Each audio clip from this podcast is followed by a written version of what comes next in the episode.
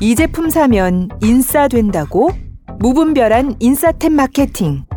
오늘의 에스비에스 리포트 플러스입니다.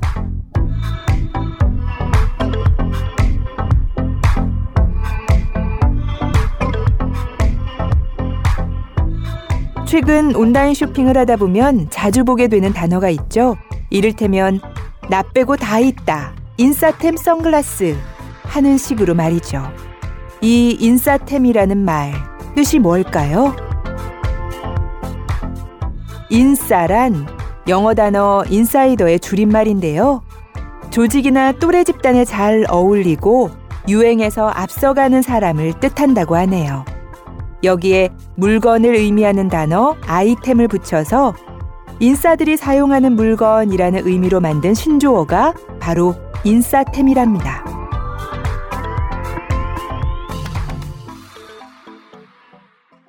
그런데 최근 온갖 상품에 인싸템이라는 단어를 붙이고 초등학생이나 중학생처럼 또래 문화에 민감한 아이들에게 위화감을 조장한다는 지적이 나오고 있습니다. 에스엔에스에서 해시태그로 인싸템을 검색해보면 이만 개 넘는 게시물이 나오고 절반 이상은 사실상 광고죠. 이런 인싸템 마케팅의 주요 타겟은 또래 문화와 유행에 민감한 청소년, 적어도 인싸템이라는 말을 알아들을 수 있는 청년층입니다. 그런데 사실 유행을 선도하다 못해 강요하는 듯한 이런 마케팅이 등장한 게 이번이 처음은 아닙니다.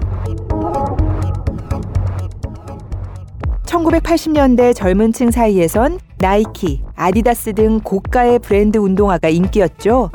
나이키를 베낀 나이스 같은 짝퉁 제품들도 많이 나왔고요. 천구백구십 년대에는 비싼 청바지와 티셔츠, 모자 유행이 생겼습니다. 리바이스, 폴로 등을 사달라고 부모님을 조르는 학생들이 많았죠. 이천 년대 들어서는 노스페이스로 대표되는 아웃도어 의류가 청소년 사이에서 인기를 끌었습니다.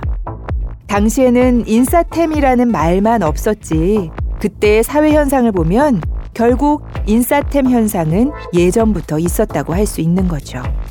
필요성을 느껴서 지갑을 여는 소비가 아니라 나만 없으면 안 될 것 같아서 라는 심리에 휘둘려서 소비를 하는 겁니다.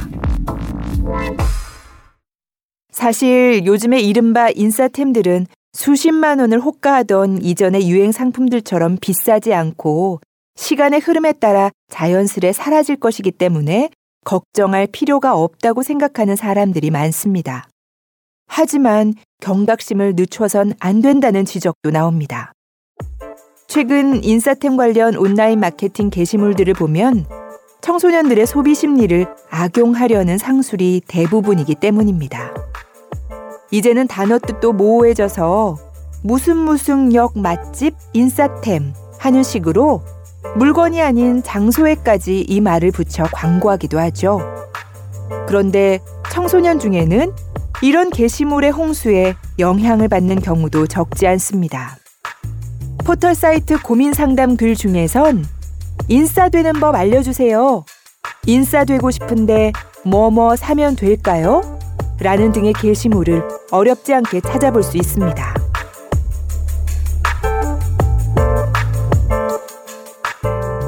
한국소비자연맹본부 강정화 회장은 에스비에스 인터뷰에서 청소년들이 또래 집단의 영향을 받아 집단적인 소비를 하는 현상은 반복돼 왔다면서 자기 주관에 따라 소비 활동을 할 수 있는 교육과 사회적 분위기 조성의 필요성을 강조했습니다. 또래 집단에서 밀려날까 두려워 인싸템을 찾는 아이들. 어쩌면 청소년의 주체적이고 가치 있는 소비를 막는 건 무분별한 마케팅으로 아이들을 현혹하는 어른들일지도 모릅니다. 여기까지 오늘의 에스비에스 리포트 플러스. 저는 아나운서 이병희였습니다.